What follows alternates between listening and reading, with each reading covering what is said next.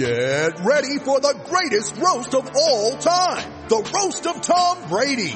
A Netflix live event happening May 5th. Hosted by Kevin Hart. The seven-time world champion gets his cleats held to the fire by famous friends and frenemies on an unforgettable night where everything is fair game. Tune in on May 5th at 5 p.m. Pacific time for The Roast of Tom Brady. Live only on Netflix. You ready? Showtime. On May 3rd, summer starts with The Fall Guy. What are you doing later? Let's drink a spicy margarita. Make some bad decisions. Yes! Audiences are falling in love with the most entertaining film of the year. Fall Guy. Fall Guy. Fall Guy. That's what the poster said. See Ryan Gosling and Emily Blunt in the movie critics say exists to make you happy. Trying to make it out? Nope. Because I don't either. It's not what I'm into right now. What are you into? Talking. Yeah. The Fall Guy. Only in theaters May 3rd. Rated PG-13. I'm Alex Rodriguez. And I'm Jason Kelly. From Bloomberg, this is The Deal. Each week, you'll hear us in conversation with business icons. This show will explore deal-making across sports, media, and entertainment. That is a harsh lesson in business. Sports is not as simple as bringing a bunch of big names together. I didn't want to do another stomp you out speech. It opened up so many more doors. The show is called The Deal. Listen to The Deal. Listen to The Deal on Spotify. All right, folks, welcome back to the latest Melton Westwire football podcast. MWR.com is where we write articles, and you can check out everything beyond the podcast, right, Matt? Yes. Yes, good answer. Yes, beyond the podcast. So this is our team previews. We're on number 5, I want to say. Yes, number 5. That's correct. I could do math, number 5 preview. I'm just back from out of town, so apologies for the – if you're listening in order for the timeliness, sorry about the Boise State fans. You got about 4 days too late, but you do what you got to do. But – we're talking Colorado State Rams tonight, or this afternoon, or this morning, depending when you're listening to this. Season preview, we know you know what the drill is. Talk about last year a little bit, coaches, new staff, new players, schedule. We give our predictions here in the middle of the summer, which are probably, what would you say, a good 50-50 toss-up if they're good or not? It's always 50-50? Yeah, and it sort of makes for a very convenient segue into corner kind of reflecting on the 2020 season because – with the Rams in particular, it's sort of hard to reflect on them just because relative to pretty much every other team in the conference, they didn't play as much. And so as a result, we didn't really learn a lot about the Steve Addazio era in year one. You know, there was it was definitely like an interesting lead up to the season. You know, with all the pandemic weirdness, there was some allegations that Addazio and the staff weren't necessarily taking COVID-19 seriously. You know, there were some, game cancellations because of, COVID and other pockets of the Mountain West. You know, they had the final game against Utah State canceled because of the whole, Frank Miley situation. Yeah. And so as a result, they played 4 games. They went 1-3, and they weren't really they were in some respects they were kind of sort of the team we expected to see, but in a lot of ways they were, really pleasant surprises. Like the defense took a big step forward. The offense, by contrast, took a step backwards. You're kind. And so it's sort of like, going into 2021, it's sort of tempting to like give them a do-over, but when you look at all the talent that they have coming back, yeah, they have questions, but they're also in a situation where, they kind of seem like they want to win now. Like, they had the guys who probably... No, who said win now? Come on. Well, what I'm saying, and I'm just talking in terms of, returning production. There were guys like, Trey McBride who were tempted to maybe make the jump to the NFL, maybe tempted to transfer, but they brought back, pretty much every contributor on both sides of the ball. And so, at a glance, you might think of Colorado State as a team that wants to win now, and you realize they've got 9 returning starters, I believe, on both sides of the ball coming back, 9 or 10 at least, and yeah, they may not be on at the top of the list, but I think internally among the Colorado State fan base, there's high expectations, but I think given what we saw from them last year, you know, like, you don't necessarily want to dismiss everything outright, despite the COVID weirdness. So, you know, a lot is going to depend on, you know, their resolution to the questions that popped up continually last year in the games that they were able to play. I was going to say, they played probably the four toughest teams in the Mountain West last year. Yeah. They did not have San Jose State. So they lost to Fresno State. They somehow beat Wyoming. They got Brown's boot. They still, yes, it's in their possession. They beat, I was going to say something stupid. I was looking at Wyoming. They got beat badly by Boise State, but that doesn't reflect the defense you mentioned, because there was those three special teams touchdowns, which clearly makes a big difference. Went 52-21. Yeah. And then San Diego State, even without Greg Bell, they lost by 8 points. So, and it's hard to tell how good they are, but here's what I could tell. When they played good teams, they weren't really good. Yeah, like in case in point, you know, when I was doing research for this podcast, you know, I was looking up, you know, some of Brian Frebo's, you know, statistics, some of the advanced analytics. And so, for example, like if you want to look at last year's team through the prism of like, you know, net points per drive, like they were definitely below average relative to years past. Like they were, you're talking about an offense or rather a team as a whole that, you know, for lack of a better term, rivaled some of the really underwhelming teams of like the early 2010s, for example, like kind of the end of the, you know, the Sonny Lubick era and that Steve Fairchild era. You know, like on offense in particular, you know, offensive points per drive, they were 113th nationally. And when you compare that to what they were able to do on defense, like they were, you know, top 40, top 30, top 20 unit, depending on what, you know, how you choose to slice it. Yeah. You know, if you look at, you know, available yards per drives, like just as a short description, like if you have an 80-yard drive potentially on the plate and you get 20 yards, that means you gained 25% of the available yards, right? So I'm hoping that's clear to listeners. Makes sense, yeah. On defense, they were like just outside the top 40, which I don't think a lot of people would have expected. Offensively, though, they were 122nd. That makes a lot of sense. I think, you know, like I said, they've got pretty much everybody coming back. You know, new offensive coordinator Jon Budmayer is going to have his work cut out for him, though, to, you know, fix whatever was ailing this Rams team last year, because I think, you know, the team's ceiling is going to be determined, I think, a lot by how they fix the problems on the offensive side of the ball. And ironically, it sort of makes them a little bit like, you know, San Diego State, whom we talked about a couple weeks ago. Yeah, but also one thing to realize, their offense wasn't great. Look at the defenses they played. Well, I mean, Boise State, San Diego State. Yeah. So it's more skewed. Like, had were able to play UNLV or New Mexico, like Fresno's defense is not amazing, but it's better than New Mexico. Had they played more of those other teams, it would balance out. So while the numbers, even we try not to use full stats from last year, but like per play or per drive or even per possession, same thing as drive, I guess. But my point being, it's for this team, it's even more skewed when they played basically the three of the best defenses in the conference.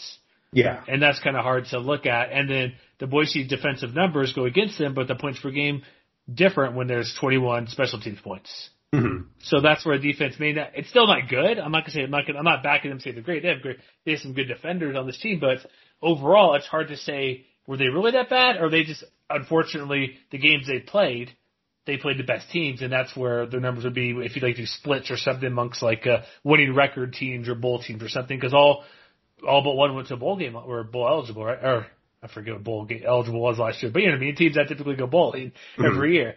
If you were to compare that, if you're like a split between UNLV, Utah State, New Mexico, the other four teams, even Air Force, I'm pretty sure it balanced it out. They might be a 90th percentile defense, those stats you mentioned.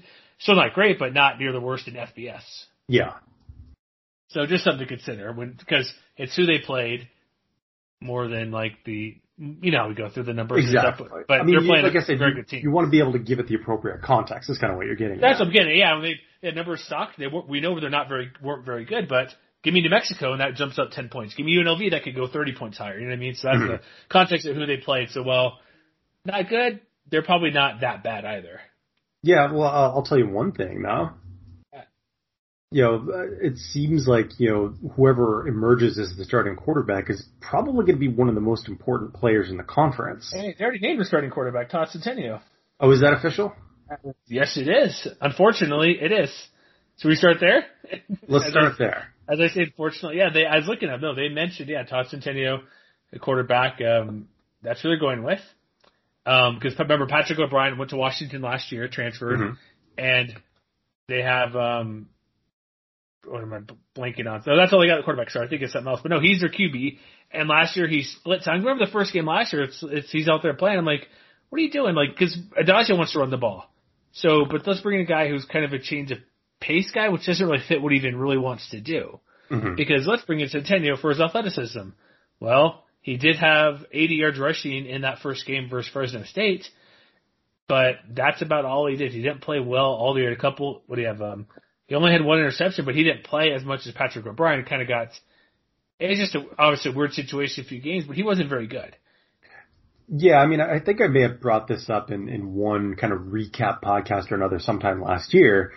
But, I don't think I would blame Rams fans if they had, flashbacks to Faden Bauta, every time he stepped back to throw the football because, I don't think it's going to be likely that he completes just 39% of his passes again. No, zero chances. But, is he going to get back to, where O'Brien was last year? Because O'Brien started the majority of the games, but he, his numbers were way down from where they were at the end of the Mike Bobo era. Like, he only completed 56% of his passes. And while, averaging 7.4 yards per attempt is respectable, I think, how much explosiveness are they looking to get out of the passing game? And is Centennial the guy who's going to be able to give that to him? I don't know, because at Temple he was completed about 70% of his passes, or 60% of his passes. So, but also as a backup, he's never been a full-time starter. So with Addazio and the new OC we know he wants to run the ball, but you have this mobile guy. So he needs to find a balance because it seemed a bit too often he just wanted to, here's my system, we're doing it, it works no matter what. Well, not really. The Rams are more of a pass open team. It doesn't help. They didn't have, wide receiver Warren Jackson, Blake for a second. He wasn't there. Nate Craig Myers is okay. They do have Trey McBride, a couple weapons, but you got to kind of ease into it. You can't just go full on when, not that it's going from like the spread to the option, but it's going from like a three receiver set and a tight end that goes out for passes to a more pro style, maybe an H-back or fullback type of thing where they want to run the ball more. So there's two running backs or something, and they may not have that personnel. So this year is still going to be kind of like that, but use him to your advantage. Like, if he's mobile, you could still run your same plays, but do play action and throw more, because they have Dante Wright, they have McBride, they have all these receivers out there that can still catch the ball. And it's sort of ironic because, we talked about Lucas Johnson and how in that Nevada game that San Diego State played, midway through the season that, you saw flashes of what the offense could be when he was healthy, before he got banged up in the second half of that game. And I sort of see them as being similar, as being of a similar potential where we just didn't really see that same kind of stretch out of Centennial that we did out of Johnson. But I think that, if he steps up and is able to, really, make good on being named the starter, then I think, the offense could be okay with him if he's mobile, if he, hands off to the running backs, 60% of the time or 55% of the time and gets out of the way and doesn't, actively damage the team with turnovers, which, given his career numbers, like they aren't overwhelming on the aggregate, but he's also only thrown two career interceptions with it, which I think is a point in his favor too. But I think they really need him to do it just because, the other guys that are still on the roster, lots of question marks behind him even. There was, Luke McAllister just recently entered the transfer portal. Jonah O'Brien's a redshirt freshman. He hasn't seen the field. Same with Chance Harris. Justice McCoy's had a couple of quarterback competitions that he's failed to win so far. And they brought in, another transfer from Boston College, Matt Balisi.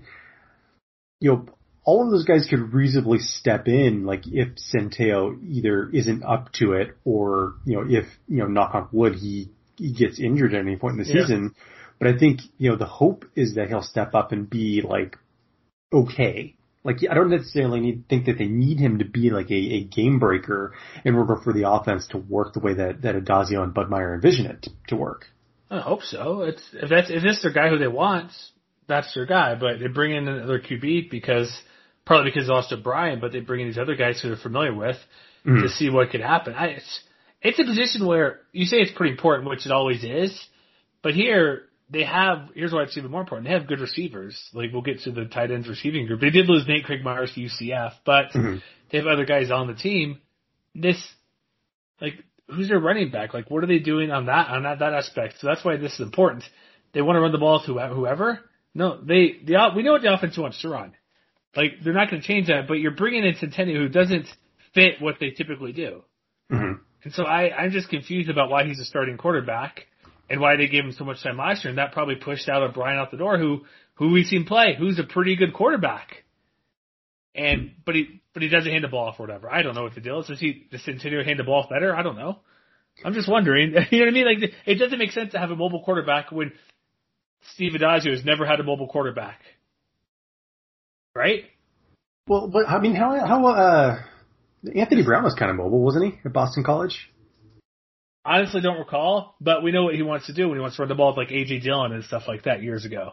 That's true. And I mean, you know, maybe moving to the running backs, like, we kind of do know what they want to do running the football. We kind of know who's going to do it, rather. I think the problem there was, you know, you look at some of the advanced numbers when it comes to, you know, ground game efficiency. And, you know, we talked about how the offense was sort of handcuffed week in and week out. And, you know, there's really no one person you can blame it on. There's actually a lot of blame to go around, I think, for both, you know, the running game, the running backs in particular, and the offensive line, which we'll get to in a little bit. You know, just thinking in terms of like line yards per carry, for example, this was a team that was next to last nationally in line yards per carry. They were worse than Kansas. Let's put it that way. You know, opportunity rate, which is just their ability to get to the second level, to get like, you know, 4 or 5 yards. Again, next to last in the country, 126th. Power success rate, which you would figure, if anything, an Addazio offense would be well suited to do, to convert in short yardage situations. But dead last nationally. There we go. You know, stuff rate, 121st nationally. And so, like I said, there's not one person you can really blame it on. But I think, you know, same with Centennial. You know, you look at, you know, the potential committee that they have set up, you know, and I think it starts with A'Jon Vivens and it starts with Marcus McElroy. They just need more out of both of those guys, because I think, you know, between the two of them, you're talking about a pair of big dudes. And maybe we should keep a running count on how many times we'll see dudes in this podcast. But, you know, they're both 200 pounds. They're both, you know, heavy duty hitters who can run between the tackles and be exactly the kind of player, you know, the run game that Budmayer and Addazio want. But, you know, McElroy, you know, averaged under 3 yards per carry last year. And A'Jon Vivens averaged, you know, about 4.25 yards per carry. Between them, they only had 4 touchdowns, despite averaging, you know, 22 combined carries between them per game. You know, plain and simple, they're just going to have to do better. And if they don't, then, you know, how much are they going to get from guys potentially further down the depth chart, you know, like Christian Hunter or something like that? Like, they have options there. Yeah. You know, maybe a young guy like Tyron Herndon could step up and contribute more in the ground game. But I think it really starts at the top with that duo, with Vivens and McElroy, just being able to do more than we've seen out of them in the last couple of years. The thing is with that group, they're all 200-plus guys. So they're huge. Like, Vivens is, 210, McElroy is 235. Maybe they need, like, in the offensive line we'll get to, which was a mess last year, but they're all back, essentially. But do they need a different type of back? And maybe that's what they want Centennial to be. Like, maybe do an option to have a speed element there. Mm-hmm. But we know, but again, I'm guessing about, because again, Centennial being QB, just mind boggling for what we've seen Addazio doing for a decade at Boston College. So, but maybe they need another fast guy. These guys are bruised. Like, if they're that big, you should get the short yardage. You should have more touchdowns. Like, the amount of carries you mentioned per game they're getting last year, even though, again, they played some of the best defenses in the conference, so numbers were probably skewed a bit low. But if you have this type of guys, like a senior guy like Marcus McElroy, like, they just bulldoze over these other teams half the time. But it comes back, like, what do you need? You need both. Obviously, offensive line is the key to opening things up. But if these guys are that big, they should be able to pull through and get the extra yard or two themselves. Mm-hmm. So That's what they want to do, but I'm wondering if they're, are they going to be too predictable with two 200-plus round running backs going off tackle and off guard 80% of their running plays, and the rest are Centennial rolling out or something, or some random read option play where he takes off like up the center, he steps back, a fake draw or something, then goes up the middle, which is still the same type of play as the other ones, but it's a delay. I mean, that's a good question, because I think, you know, is it going to be kind of the three yards in a cloud of dust offense, or are they going to find ways to get creative and mix it up, be aggressive on first downs? You mean like Dante Wright? Yeah, something like that. It's we'll just go like, I'm just Rams fans, bear with me. I apologize, but I'm just not seeing the vision of what they have and what we've seen Addazio do. Maybe he's made adjustments from last year or the years before, but I don't see it being the case. But the offensive line, to stick there really quick, they bring back basically everybody. And while they're really bad, they it's like we always say, all the experience is good, but if you're bad, it doesn't necessarily mean you're going to be good just because you played. Mm-hmm. Like going from, trying not to butcher this, but they're not good last year.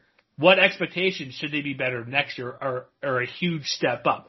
They're not going to be worse, clearly, but how much better are they going to be when they're already bad last year? And they didn't get a full 10 to 12 games to play to figure that out. They only played 4 games. Mm-hmm. So that's the thing to look at as well. Yeah, I'm not saying like just because not all these guys were new starters last year, but new system. We know practice and all that stuff was awkward and weird and less and not physical. You played 4 games, weren't good. I would be a lot more confident if these guys played 10 to 12 games, rather be however the rotation worked out, starter backups. But the amount of actual playing time is very limited to what you typically would get in New York, obviously, with the 4 games. So they're going to be better, I think, but that's a concern too. Like they should be better, but they only had 4 games worth to play against, and so I expect improvement, but not as much had they played a full year. Yeah, I mean, I think the hope is that they'll look more consistently like they did against Wyoming than they did pretty much any other time last year. And kind of to your point that they're bringing everybody back, it's worth noting that I think with one exception at left tackle against San Diego State in the final game of the year, that you know all 5 projected starters, you know, started every single game last year. And, you know, one of the themes, I think, of both sides of the ball, which I think is, you know, worth keeping an eye on, is they, you know, despite the COVID weirdness, they had really good health luck last year, too. And I think if those guys can stay healthy, then I think, you know, if they have more time to install their system and get familiar and get, you know, adapt to the system in a way that they didn't have a full off season to do last year, then maybe, you know, regression to the mean, like you said, is just going to be natural. And it's just a matter of how much. But I think it's really going to start maybe with the interior, because if Addazio wants to be a guy that runs between the tackles, then I'm looking at guys like, you know, Cam Reddy, Adam Koritz, you know, Elijah Johnson, you know, 2 of whom I believe were also Boston College transfers a year ago. Of course. You know, they came in because they know the system. They were, you know, they're familiar with what Addazio wants to do. And so I think, you know, if you're looking for improvement, it's really got to come at the point of attack, you know, or where the most likely point of attack rather is likely to be, which is, you know, like in the interior gaps. Well, it's always like that where we want to go. We'll see. That's my thing. My motto should be for the Rams, I'll wait and see. Mm-hmm. It's fair, but every point you make is valid about what they can do to be better and improve. But the best area is receiving group, which why I'm not a fan of Addazio at the moment for what he's done. Because he has Dante Wright, which we've seen past couple of years. Like, he'll get the ball, quick passes, short passes. He'll give him the ball any way possible. I hope they would do the same, because that's kind of like what can make this offense work, where if you're running strong up the middle, off-tackle stuff with your big backs, but then you have Dante Wright for a random jet sweep or a quick pass out to the outside, like one of those quick wide receiver screens, or just he goes in motion and it's a quick pitch as he's going in front of it, you know what I mean, toward the middle of the field or something, or away from defenders, where it's like he goes right to left, you get the ball in shotgun, you just kind of toss it to him, like it's actual pass, not even a jet sweep, like the option, like, if they mix that in and still have this bruising running game they want, ground game they want to have, then I can see it working. But Addazio doesn't inspire creativity for me of what he could do offensively. Yeah, I mean, I don't think there's any doubt at this point that, like, the top-end talent out wide is maybe some of the best in the conference, because I think, you know, Trey McBride, for instance, is the best tight end in the conference. I don't think anybody would really fight me on that over the last couple of years. And Dante Wright, while he wasn't you know, quite at the level that he was. You know, he's still a guy who averaged over 100 yards a game last year. The question is, who else is going to step up? Because you look at last year's numbers, you know, McBride had 22 catches in the four games. Wright had 20. No one else had more than 8. So if you're looking for maybe the biggest question on this side of the ball to be resolved, it's who's going to be the secondary options? Because, you know, at some point in a full season, you can't just funnel the offense entirely between two guys. And so, you know, you start, I think, maybe with someone like EJ Scott, who was the guy who saw most of the starts opposite of Wright out in the passing game last year. You know, he had 6 catches, and I think, you know, he was the guy who had eight catches, And I think, you know, I expected a little more from him. You know, is he a guy who could step up and maybe catch 40, 45 passes and be maybe a first down machine or something like that? You know, can a young guy like Ty McCullough step up? Or is it going to be Thomas Panuzio or, you know, Brian Palendi, the tight end? Cameron Butler, is he going to come back? You know, because he was relatively quiet last year. I think, you know, just finding those kind of secondary, those second, third, and fourth options is going to be really critical to keep opposing defenses from just keying on the two big weapons. Because, you know, I think if they can't and defenses figure out how to slow both McBride and Wright, if the offense doesn't have anything else to offer them, then they're going to lose a lot of, you know, painfully slow. They're going to suffer a lot of painfully slow deaths week after week. And so, you know, there are guys I think who could step up and do it, but we just haven't seen that out of anybody else just yet. And so I think that's what I'm hoping to see if I'm a Rams fan. Yeah, they have. You're right. They got the talent there. The offense. Here's what I think of offense overall. So, as I already mentioned, probably what I'm saying again, but if they use it the right way, receiving's there, running back solid, like they have everybody back, which everybody does essentially, so it's not a huge coup as most people would like to say it would be if you have like every starter back. I just think it comes down to the offensive coordinator, when you have Budmayer, what he's going to do. Maybe he got more control over what Addazio wants to bring in. That's where I could see it being well and being done at a level where they could maybe surprise the team here too. Because having your whole offensive lines back is huge, even if they barely played. I mean, having arguably one of the better receivers in the conference is helpful. Having a running back in a league where there's a ton of running backs where you might be number 6 or 7, that's still probably pretty good overall. Yeah, I mean, I don't think there's another team in the conference that can boast having its entire offensive line back, which is not nothing. And, you know, we've talked about these position groups, and, like, I don't think we've even mentioned everybody who could potentially play a role. Like, you know, they brought in a transfer from Temple and Vince Picosi, who could play, you know, anywhere along the interior line. They brought in David Bailey, yet another Boston College transfer, who could be part of that running back committee. So, I mean, they've got the personnel. It's just a matter of, you know, turning that familiarity with what Addazio has done in years past into production for this coming fall.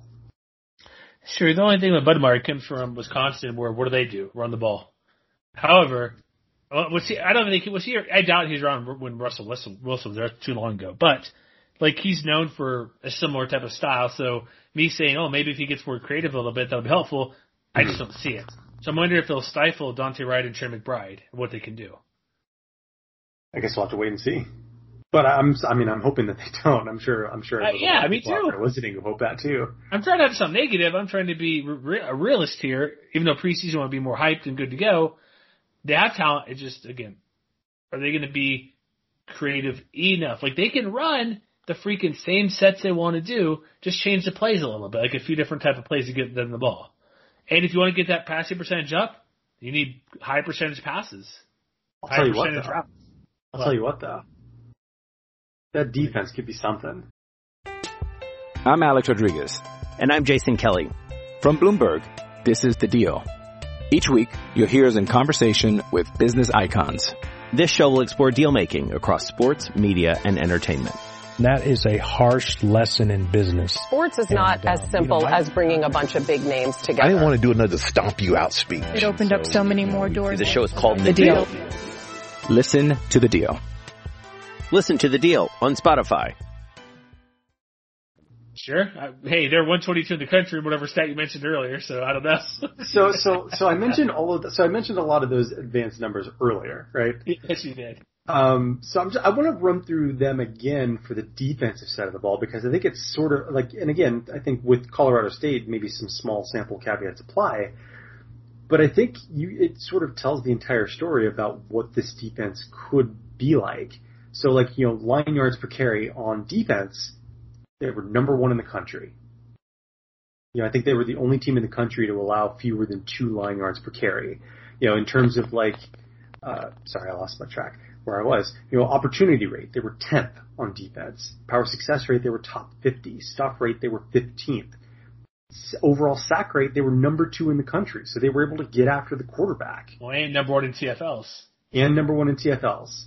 So I think, you know, even if the offense scuffles, the defense has a wild amount of talent, especially in the front seven, that should be able to keep them in games week in and week out. And like, and I think it really starts up front with the defensive line, which had, you know, some veteran guys who we were already familiar with really step up and have, you know, maybe their best season ever, despite you know, the small sample, and, you know, some new contributors who came in and basically came out firing from week one going onwards.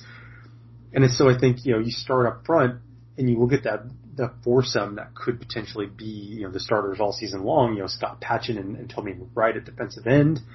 In between those two, they, you know, combined for 11 tackles for loss and what, like 7, 8, 9 sacks or something like that? Well, Patchan himself had 5.5 sacks. Yeah, Patchan had 5.5 sacks. By himself in 4 games. and the interior trio of Ellison Hubbard, you know, Devin Phillips, Manny Jones, you know, they were all maybe had career best years as well. Like Jones had 5.5 tackles. But, you know, and so I think, you know, that defensive line, you know, the fact that they were convinced enough to return and give it one more honest go with a full season ahead of them. You know, there's potential for that defensive line to be the best in the conference. The front seven, too. It's like, yeah. Well, we'll stick with the front four, but they have, like, there's no 300-pound nose tackle, but Manny Jones about 280, McBride 285. They have enough size where it's huge, where it can push people around, yeah, where they can match up with, and if they're outweighed by an offensive lineman, what, maybe 25 pounds, 30 at most? Mm-hmm. Like, not a ton. So they're going to, like, and Matt, like, think what Patchan did. He came in with, like, just basically go play football because of a little bit of practice time. Now imagine, learn your scheme better, learn this better, do this better. Like, if you equate it for a whole season, like, not that you can just do it, like, multiply it, but 5.5 times 4 is 22 sacks. Not that he could get that, but I'm just saying. 30, like, he's not going to have a 22-sack, 30 TFL season, but I'm just saying, like, once he actually learns how to play defense and better with his teammates in a group where they can't just single on anybody, they can't double certain players. They're going to have to play basically single coverage on almost everybody for the most part, because it goes to like the linebacker, like who is it, Daquan Jackson, top, like, I mean, he's the tackle machine for this team. So past 2 years, he led the team in tackles. So okay, you double Manny Jones or you clip on somebody else, Patchan. Okay, well, this linebacker, Daquan Jackson's up the middle. Cameron Carter's going to get you on the outside linebacker play or something. So it's like the front seven's going to be really, really good. And the only issue they could have is if I'm not super confident on the offense, and we're trying to make it sound however it sounds, but the only issue would be if the defense has to be on the field over and over and over because the offense – can't keep drives going. That's the only concern. I could see defense really struggling, and that even might be just occasionally. I mean, I think if there was a related concern, it's the fact that, you know, for the most part, like, they're sort of thin up front. Like, you know, they have guys who I think could step up and be a solid contributor if called upon to be a starter for an extended period of time, you know, like Mohamed Kamara or someone like that.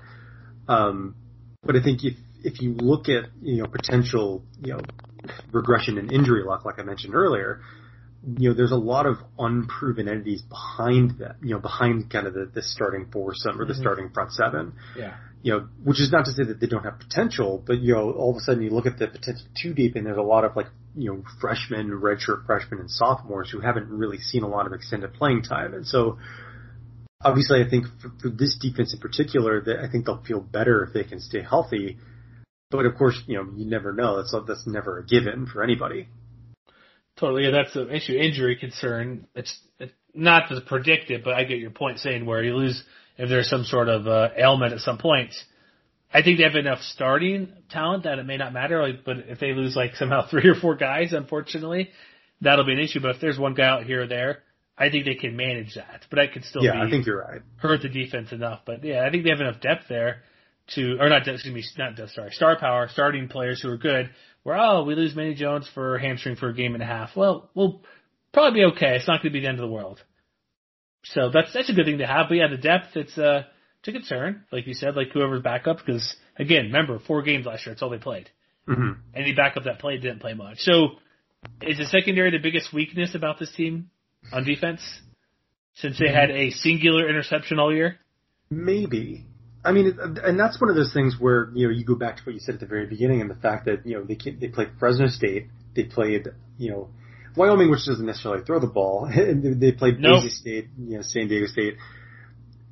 How concerning is it that they only had 1 interception, and maybe more importantly, they only had, you know, 8 pass breakups, which is, you know, that's not quite as bad, breaking up 2 passes per game, but I'm guessing that you'd want to see a little more potentially get, you know, hands on footballs, if nothing else. And so I don't know exactly how much of a concern it is because, you know, like the front seven, the defense, the defensive backfield has a lot of potential, you know, all-conference performers coming back as well. You know, it wasn't that long ago that Rashad Ajayi was one of the top freshmen in the country, and now he's a junior. He's probably going to lock down one of those cornerback spots alongside you know, Marshawn Cameron. Marshawn Cameron was kind of sneaky good back in 2019. You know, he's back. Logan Stewart's back. Tyron Francis is back. You know, I think, you know, the only real question is, you know, who's going to start opposite Stewart, and they have their pick of a couple freshmen, you know, Henry Blackburn or Jack Howell. So it's not like it's not the worst. No, not even close. Scenario that a defense is facing. But I think, you know, they're just looking for more production on the back end because, you know, yeah, they only had 1 interception. They only gave up 5 touchdowns on about 120 passes, you know, by opponents, which isn't bad. And they gave up 60%, you know, opponents' completion rate, which, you know, was middle of the pack last year. So, you know, there was some good and some bad. And I think, you know, you want to give them maybe the benefit of the doubt because they have so much returning production coming back.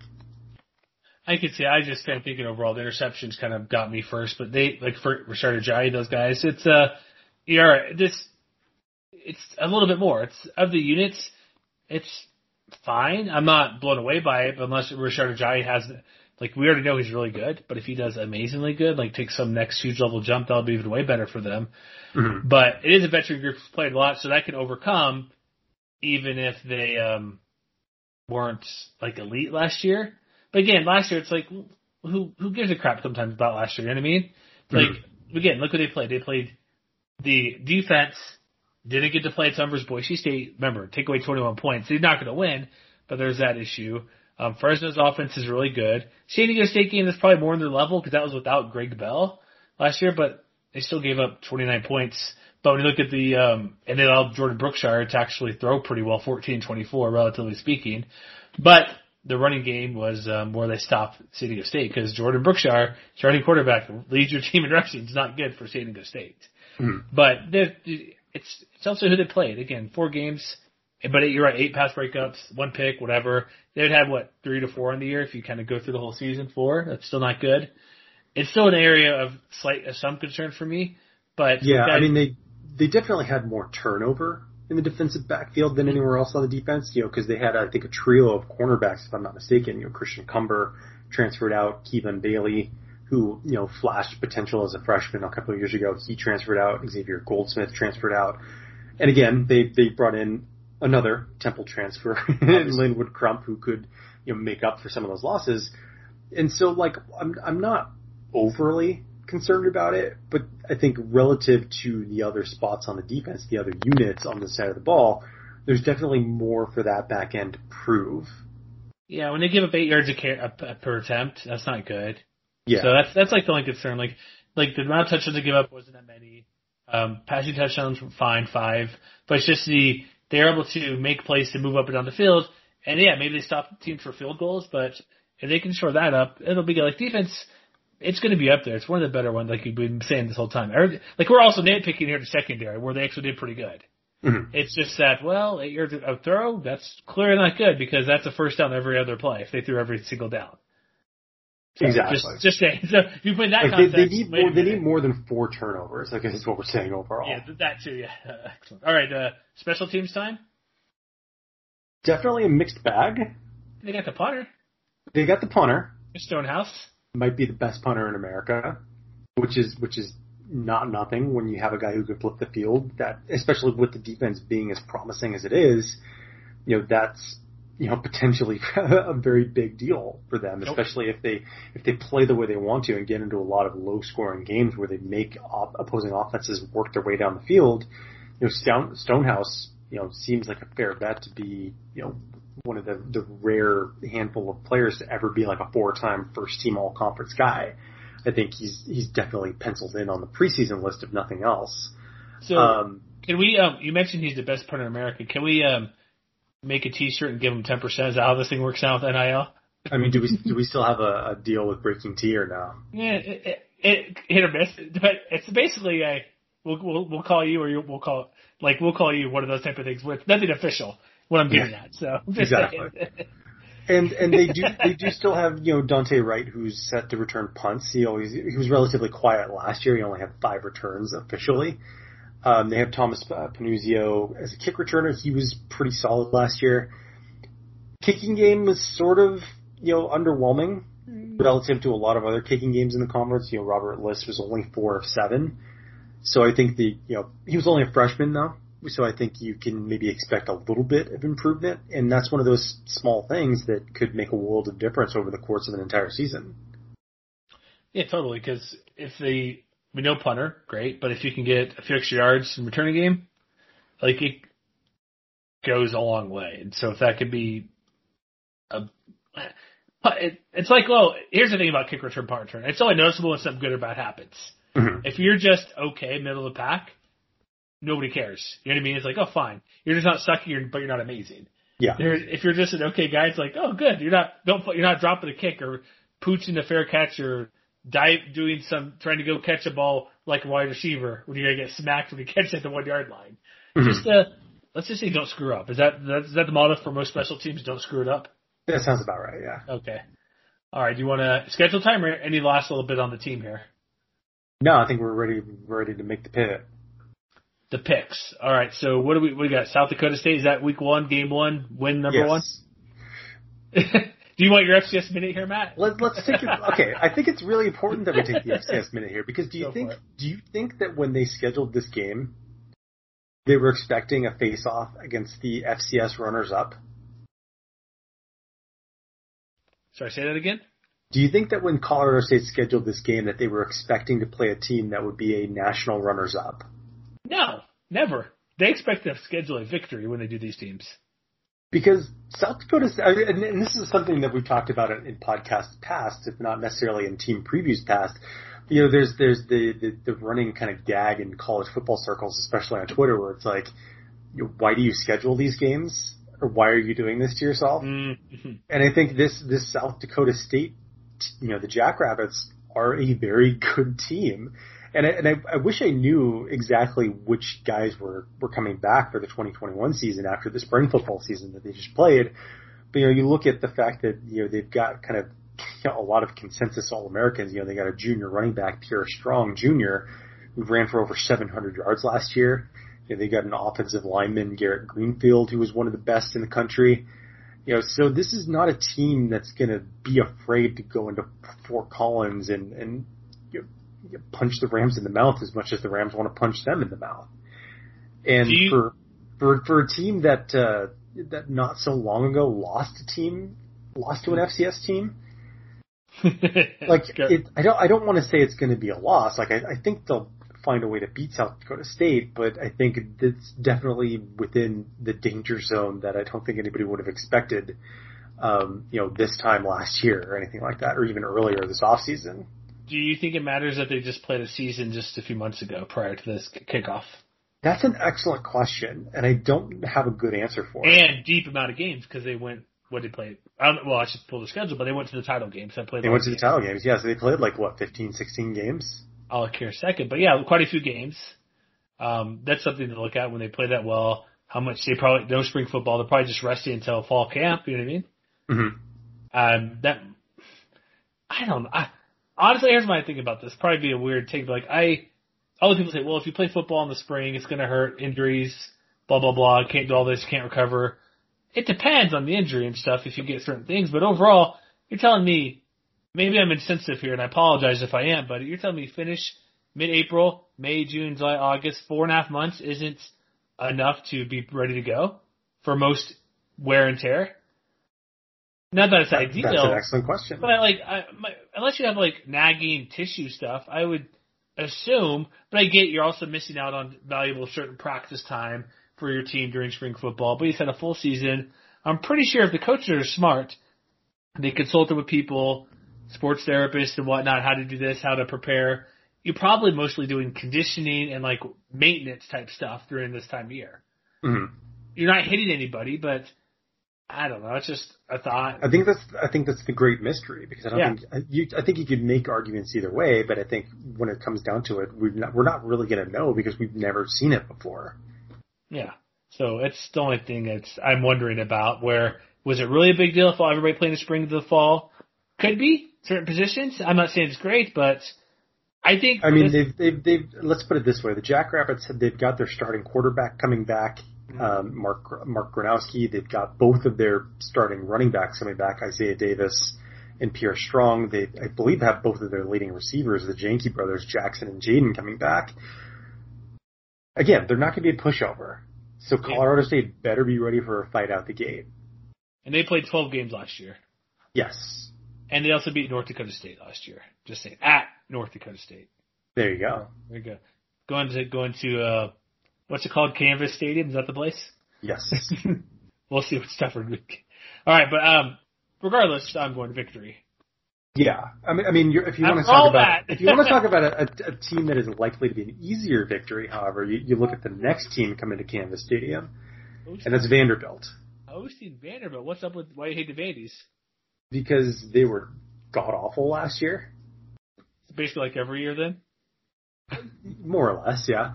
I mean, let's put it this way: I think they had back-to-back one-score losses against Mississippi State and Kentucky, both of which were on the road, and that was pretty much the highlight of their season. You know, they were 0-9.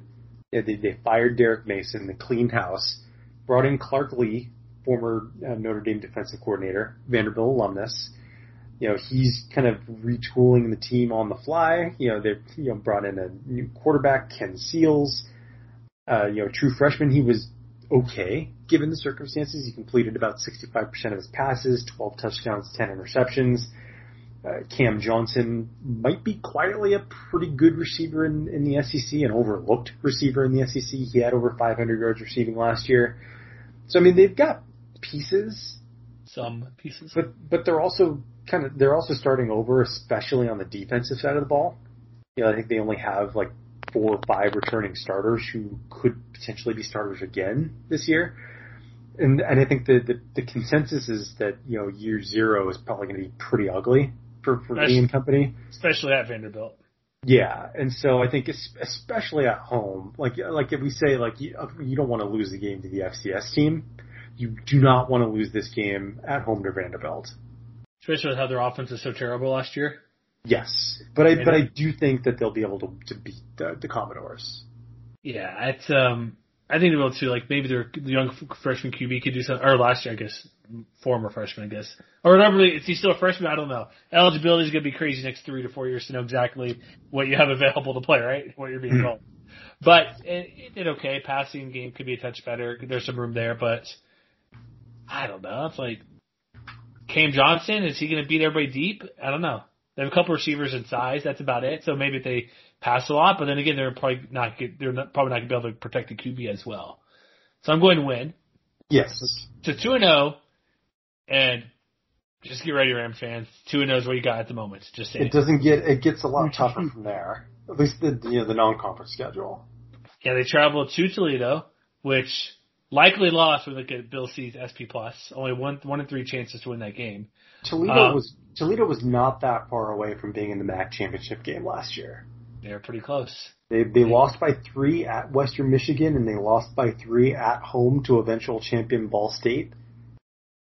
But they have pretty much every starter coming back on offense except for the quarterback. You know, Eli Peters moved on, but even the guy that I think they're expecting to step up, you know, Carter Bradley, he made a couple starts down the stretch last year.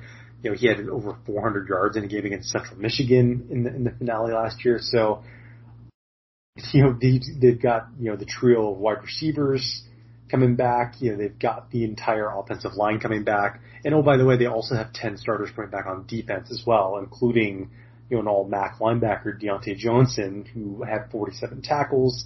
You know, they got a pair of all-conference safeties in Tyson Anderson and Nate Bauer.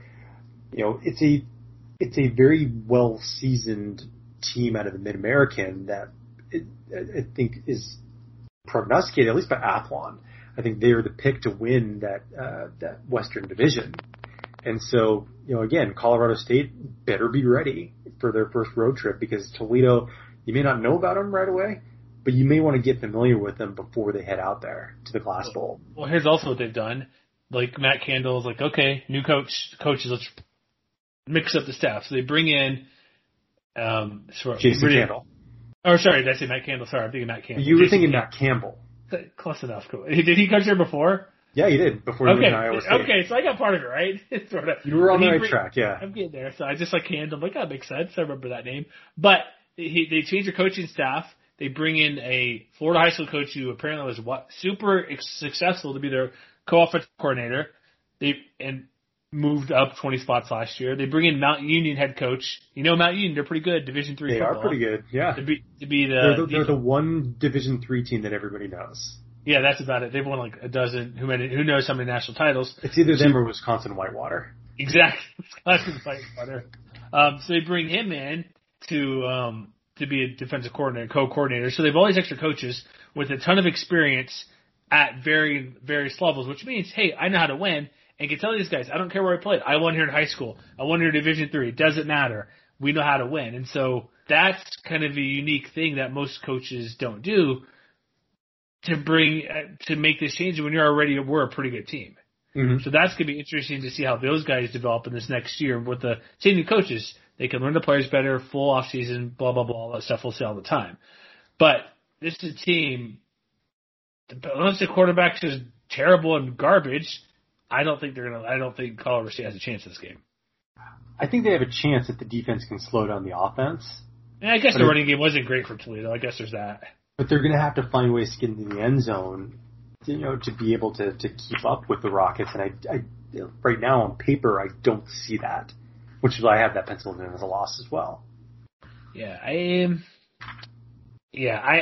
shouldn't say no chance, but from what they have coming back and what it's on the road and how good they are, I just don't see the Rams getting that done either.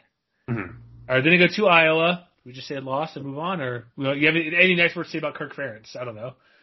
I mean, I was kind of like Toledo. They weren't that far away from being a major player last year either. You know, if it wasn't for the fact that they started the year with 2 losses by a combined 7 points themselves. You know, they lost by 4 at Purdue, at home against Northwestern by 3, and then ran the table pretty convincingly the rest of the year. And while they aren't necessarily bringing back the same team, you know, they do have their starting quarterback back in Spencer Petras. You know, they have, you know, their leading running back, Tyler Goodson, who ran for over 750 yards and 7 touchdowns last year. You know, he averaged over 5 yards a carry. You know, the defense, you know, is kind of starting over up front, but they do bring back Zach Van Valkenburg, who is, you know, he's pretty good in his own right. He has a running coming off the edge. He had 8.5 TFLs and 4 fumble recoveries last year. I mean, this is a team that's got talent. I think this is the kind of team that, like, even if it's not a one-to-one comparison, I think it's the kind of team that Colorado State aspires to be. And yes, even though they're reloading, I kind of expect them to be in the mix for that, you know, Big Ten West Division title. They can be in there. Here's what'll be good for the Rams, a good test. It's offensive line they're going up against only brings back 2 starters. Yeah, and it'll be still really good because that's what they typically do. Quarterback play, they didn't complete that many, even though they have Spencer Petras there. huge quarterback. He not very accurate. 57% of his passes, only 9 touchdowns in 8 games. So there is room for improvement. So if he gets better, well, that's clearly tough for the Rams, but it's not like he's nothing explosive passing the ball. Offensive line's retooling. Quarterback's fine, not great. There are areas where I could see I jokingly say lost, but there's areas where this defense, this could be like a 14-6 game or something. Mm-hmm. Like I could see it being like a rock fight out there with the defense going up against offense that tries to move the ball, fairly not nearly efficient, doesn't go down the field, doesn't throw the ball down the field very well, short yards per play.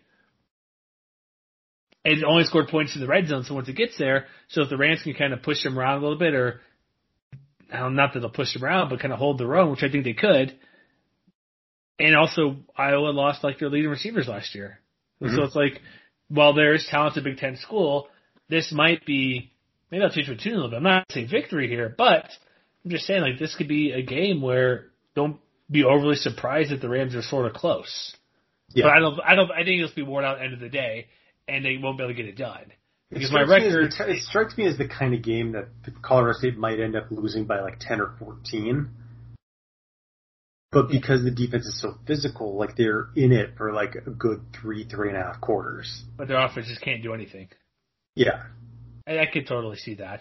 Because we're getting through the record part. Mine's not going to be too kind, unfortunately. But I could... If they were to win this game, it would be a big deal.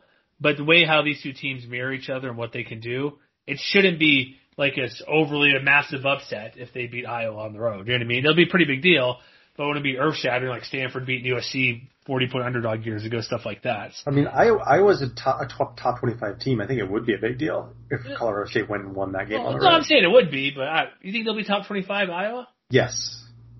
Is that out there, that they're top 25? I mean, Athlon has them as the 16th best team in the country. Mm. And I didn't talk to Steve about that. I don't trust him. And what are they by SP? What are they by SP Plus? They're like they're 16 overall. Am I sleeping on Iowa then? Do I not know something? What's going on? Although here? Ironically, they're 51st on offense and number 1 on defense. That's my point. The defense will stuff anything out. But I think our assertion is the same. Maybe the defense is that good. Yeah.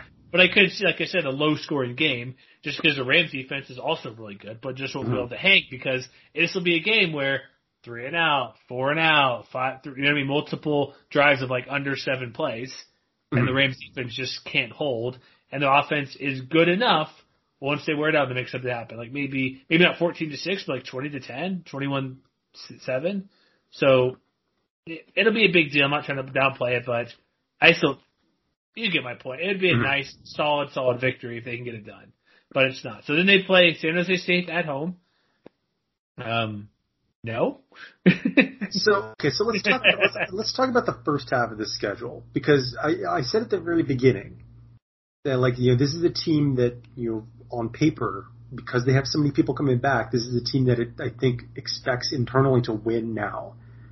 And when you look at at the first half of the conference schedule, home versus San Jose State, at New Mexico, at Utah State, home versus Boise State,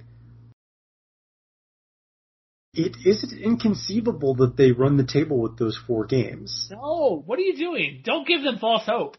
No, but see, here's the thing. I think, you know, we've talked about all the questions at length that this team has, and so it's not necessarily a given. But I'm not going to say that there's a 0% chance that they aren't able to do it. There's never a 0% chance. There's never a 0%. That game against San Jose State, I think, you know, it isn't maybe near the top of the list as far as like the most anticipated games of the year. But I think it could very quietly be one of the more critical games of the year on both sides, because, you know, San Jose State is, of course, going to be looking to defend their title, you know, going on the road against a, you know, like I said, a pretty good defense. And I think if Colorado State proves to be as good on defense as they were last year, then, you know, obviously we'll talk about the Spartans more in depth a little bit later in the summer. But it isn't inconceivable that they can slow down that Spartans offense because, again, San Diego State was able to do it last year, and I've already kind of drawn the analogy between what the Aztecs have done routinely over the last few years versus what Colorado State could be this year. Like, I don't know that they're gonna beat the Spartans. But it is inconceivable that they could hold serve at home. especially if the defense plays up to their potential and the offense does just enough to help them get by. They do have a bye week in between that game as well. Yeah, and if you look at it in terms of like SP plus and win probabilities, like they only give the Rams a 44% chance to win that game, but it seems to establish it pretty firmly in toss-up territory. Mm-hmm. And so, like, if they are able to beat the Spartans, which, you know, for my purposes, I don't think that they will. It won't shock me if they do, but I don't think they will. I have that penciled in as a loss. You know, they could. You know, they seem to be, you know, pretty fair favorites to go on the road, beat the Lobos. You know, we talked about Utah State last week. Was it? Yes. Two weeks ago. So if you already listened to that podcast, you know I already had that penciled in as an Aggies win. Me too. But they could beat Utah State. Like, that's not inconceivable. I think part of it's just back-to-back road games makes it a little tricky. Yeah, and then when you look at the Boise State game, you know, like, you're tempted to look at last year's result and be like, well, like, what are you talking about? They lost 52-21. Hold on, not just last year. They have 0 victories versus Boise State since joining the conference. This is true. So I'm thinking about last year's game. I'm thinking about last year's game and how weird it was. It's weird, but you know, still they gave up. Like, it was like 3 special teams touchdowns. Yes, it was, despite the fact that the defense had, you know, a very good game in that game. Like, they held the Broncos to 4.3 yards per play on offense, which, you know, again, it isn't inconceivable that they could do that again. You know, find a way to slow down the Broncos, even if Boise State is closer to full strength than they were last year in that matchup. Like, I have them sort of – I mean, I have them going 1-3 in that stretch, but I don't know that there is any game in those first 4 conference games that is definitely, like, a game that they're, you know, 100% going to lose. Like, I think it's an uphill battle, but it is inconceivable that they could pull a surprise or two and hang around in the conference race. I guess that's what I'm saying overall. Do I need to send an alert to Colin, Eric, and Raj to listen to this point when you say you give the Rams a decent chance – better than decent chance to beat Boise State. I'm not saying it's a decent chance. Like, let's more credit. Like, I'll just give you the SP plus win probability for that game. Like, they pegged the Rams with a 21% win probability. But again, 1 in 5 is not nothing. It's not impossible, I guess, is what I'm saying. Okay, I'll let you finish there. I'm going 1-3 as well. If I'm looking at that same stretch, I could see Utah State's the most closest game I could see them winning. Outside of New Mexico, I like your points on San Jose State, but I think at best for me they'd be 2-2. But I'm sitting there just a 1 win. But then it gets even tougher at Wyoming, Air Force, at Hawaii, home to Nevada. Their schedule doesn't do them any favors. Like, when they play the West Division, like, go to Hawaii and play Nevada. Like, they played the top 3 team. Well, West is good. San Diego State, wherever we want to put them. But as of right now, they play the best teams in the West Division, and Wyoming, if they're going to truly open up the passing game more, that's a lot of trouble for CSU because we know what Xavier Valade can do running the ball. He'll run up the middle, even against a good Rams. I should see what he did last year really quick, but I think there'll be enough success there, even though the Rams do, like I mentioned, do own the bronze boot and everything. So I can't say, oh, they're going to, no matter what, they got to take care of business, they're going to win. But the Wyoming is good enough as a team. I don't know who the team I'm trying to find out here really quick. I'm not doing too well. But it's a game where I'm leaning Wyoming because it's on the road. Like, if you look at it this way, better quarterback, Wyoming either way. Running back, Wyoming. Like, receivers, CSU. Like, defensive line, probably CSU. It'll be a closer game, pretty close game, but I just don't see CSU. I'm still perplexed and unsure of what I expect to see from Steve Addazio, but also here it is, Xavier Valade against that awesome Rams defense, 147 yards rushing. Aiden Eberhardt had 130 yards receiving. Levi Williams, not a throwing quarterback really, 321 yards, 10 yards per attempt. And they somehow still lost. If they that's because Colorado State put the clamps on pretty early in that game. I know, but I'm saying, like, if you put, 14 points at halftime. They had more in the first and second half for Wyoming. See, I look at the second half of the schedule, figuring out wins and losses in the Mountain West this year seems extremely hard. I know, relative to most years. But the question I ask myself is, Which games are the Rams most likely to be able to muddy up and make the kind of game that they want to play? Wyoming is one of those games. Wyoming is one of those games. Iowa could be one of those games, possibly. I think Air Force is one of those games, and I think Hawaii is one of those games. Why? Why is that? I mean, all three of those teams are more likely to want to lean on their ground game.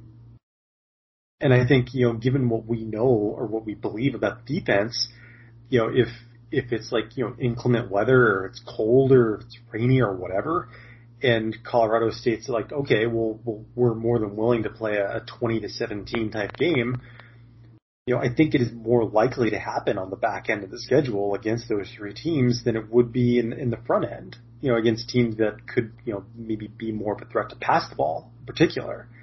I think there's still enough question about the Cowboys and about the Falcons, about their ability to throw the ball or to, you know, expose whatever questions Colorado State might still have in their secondary, or to exploit it, rather, with explosive plays in the passing game.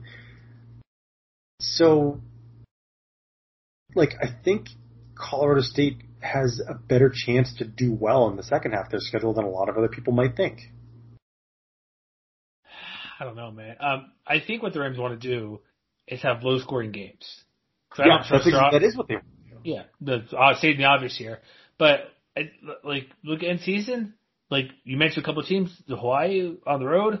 I'll say right now, they're going 3-9. That's where I have the Rams. They're not beating Wyoming. They're not beating Air Force. They're not beating Hawaii. They're not beating Nevada. I don't think they can get it done. I think they're going to beat Wyoming. And I think they're going to beat Air Force. And I think they're going to beat Hawaii. What?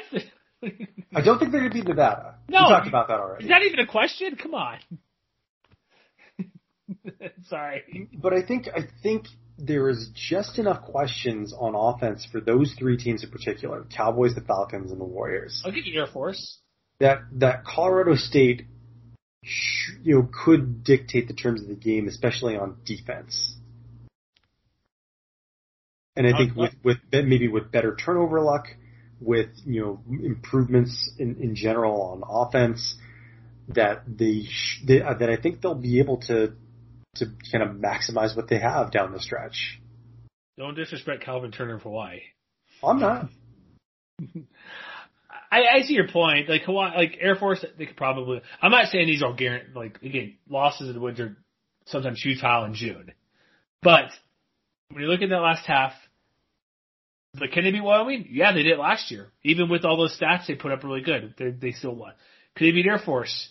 Yeah, if they could shut down the run option attack with a couple of new guys, there's potential there. Can they win under that Hawaii? Hawaii stumbled in weird games and may have to have a late second half rally to beat them. Yeah, like those three games are winnable. I still think they could be done. Like Nevada's out of the question for me. I'm like, no way. But those other three, I'm leaning to all the teams that what Air Force like. Look what Air Force can do. They run that type of offense where they're going to get yards regardless. If their quarterback plays even decent, and remember, they get all these guys back on defense from the turnbacks that are really good. And the Rams' offense, I'm still not high on, and that's the main reason I'm picking these losses. I don't discount, like, the defense, great, good. Like, even the secondary, which I kind of questioned, is still may not be to the level as the other two units, but it's still really good with the experience in returning production and years of starting. But the offense where – well, Wyoming's defense is really freaking good. Air Force has all these guys coming back. Hawaii, we'll see. They can score some points when they need to. That's my reason. Like, it's mostly the offense I don't trust. Like, if the offense comes out and does better, like, when I'm looking at the overall schedule here, like, we got South Dakota, we got Vanderbilt. No, Toledo, I think that's almost a guaranteed loss. Same with Iowa, even though Iowa might be closer just because how the two teams play. But could I see them beating San Jose State, Utah State, Air Force, Hawaii, and Wyoming? Yeah. Like, their swing for me, their pendulum, could be, like, from 3 to 7 wins just about. Yeah, that actually sounds about right. So what do you have them for? I have them with one conference victory against New Mexico. 3-9 overall. So I have them at 6-6. That's a big difference. And I have them at 4-4 overall. So is this a team we need to pay attention to because you're high on them and I'm not? See, yes. Well, and I think that, you know, the question is, like, if they finish only 6-6, are Rams fans going to be satisfied with that? Because it would be bowl eligible. They better be, right? Why would they not? But I think you're right. Like, there's such a wide variance in how this season could turn out for them. And I think, you know, going back to what we talked about earlier, a lot is going to depend on how much progression they can get on offense. Like, how much that Addazio and Budmayer can mold that offense finally with a full year to install everything in the image that they wanted to, because we didn't really get a chance to see it last year. And, you know, now all of a sudden with pretty much every single contributor coming back in every single unit, like, there's a lot for them to prove. Well, let me ask you this. You mentioned earlier people want to win now. This team hasn't gone to a bowl game in like over 3 seasons. Yeah. They haven't had a 7-win season since 2017.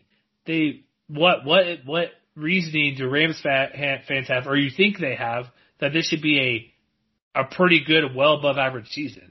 I don't see where that should be the expectations. I mean, I know I've mentioned San Diego State a couple times, but you could have said the same thing about them any number of years when they were winning 10, 11 games. Well, but Rams have never done that. That's the thing. They haven't done it since like the Garrett Grayson years. They've had 2-win seasons this 14 and 02.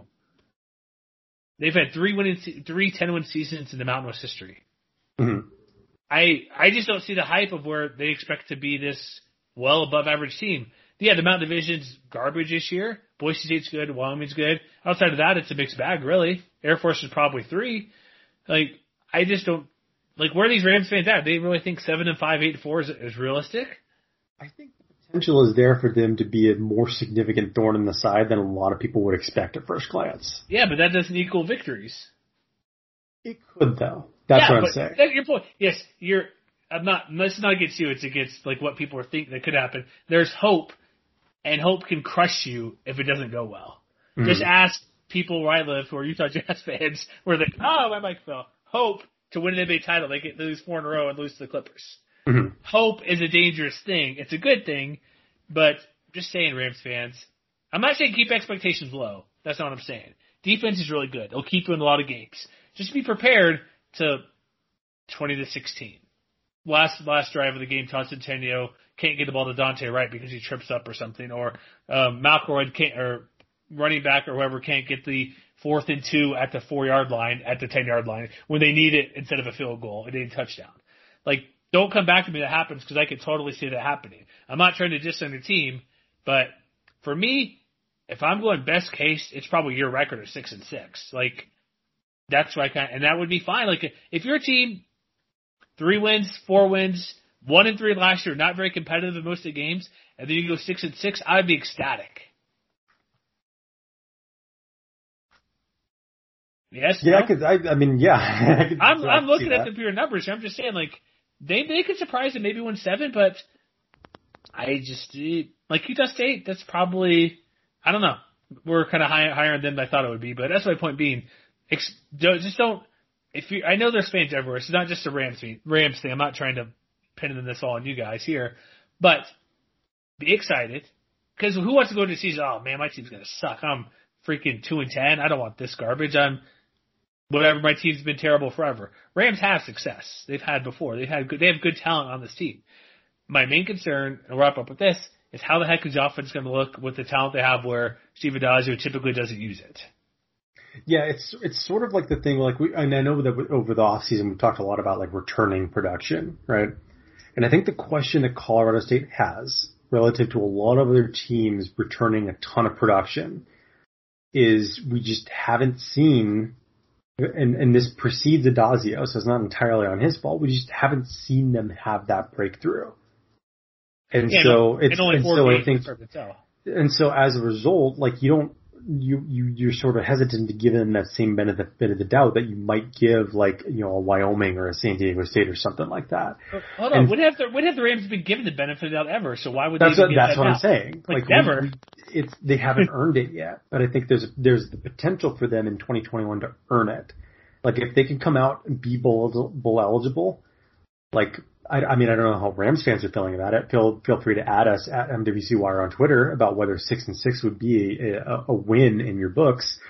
But I think if they do that, if I were a Rams fan, it would make me feel a lot better about what will happen in 2022 when most of these guys are gone, and now all of a sudden they're trying to reload, and Addazio is more firmly entrenched in Fort Collins. I'll say this as well. San Jose State, I'm not 100% sold they'll go 10-2 this year or even 8-4. So they haven't, it sucks, you see all the preseason polls, Texas is ranked here, Boise State's always getting votes. Where's San Diego State? They won 3 straight double-digit win seasons, or not even sniffing the top 25.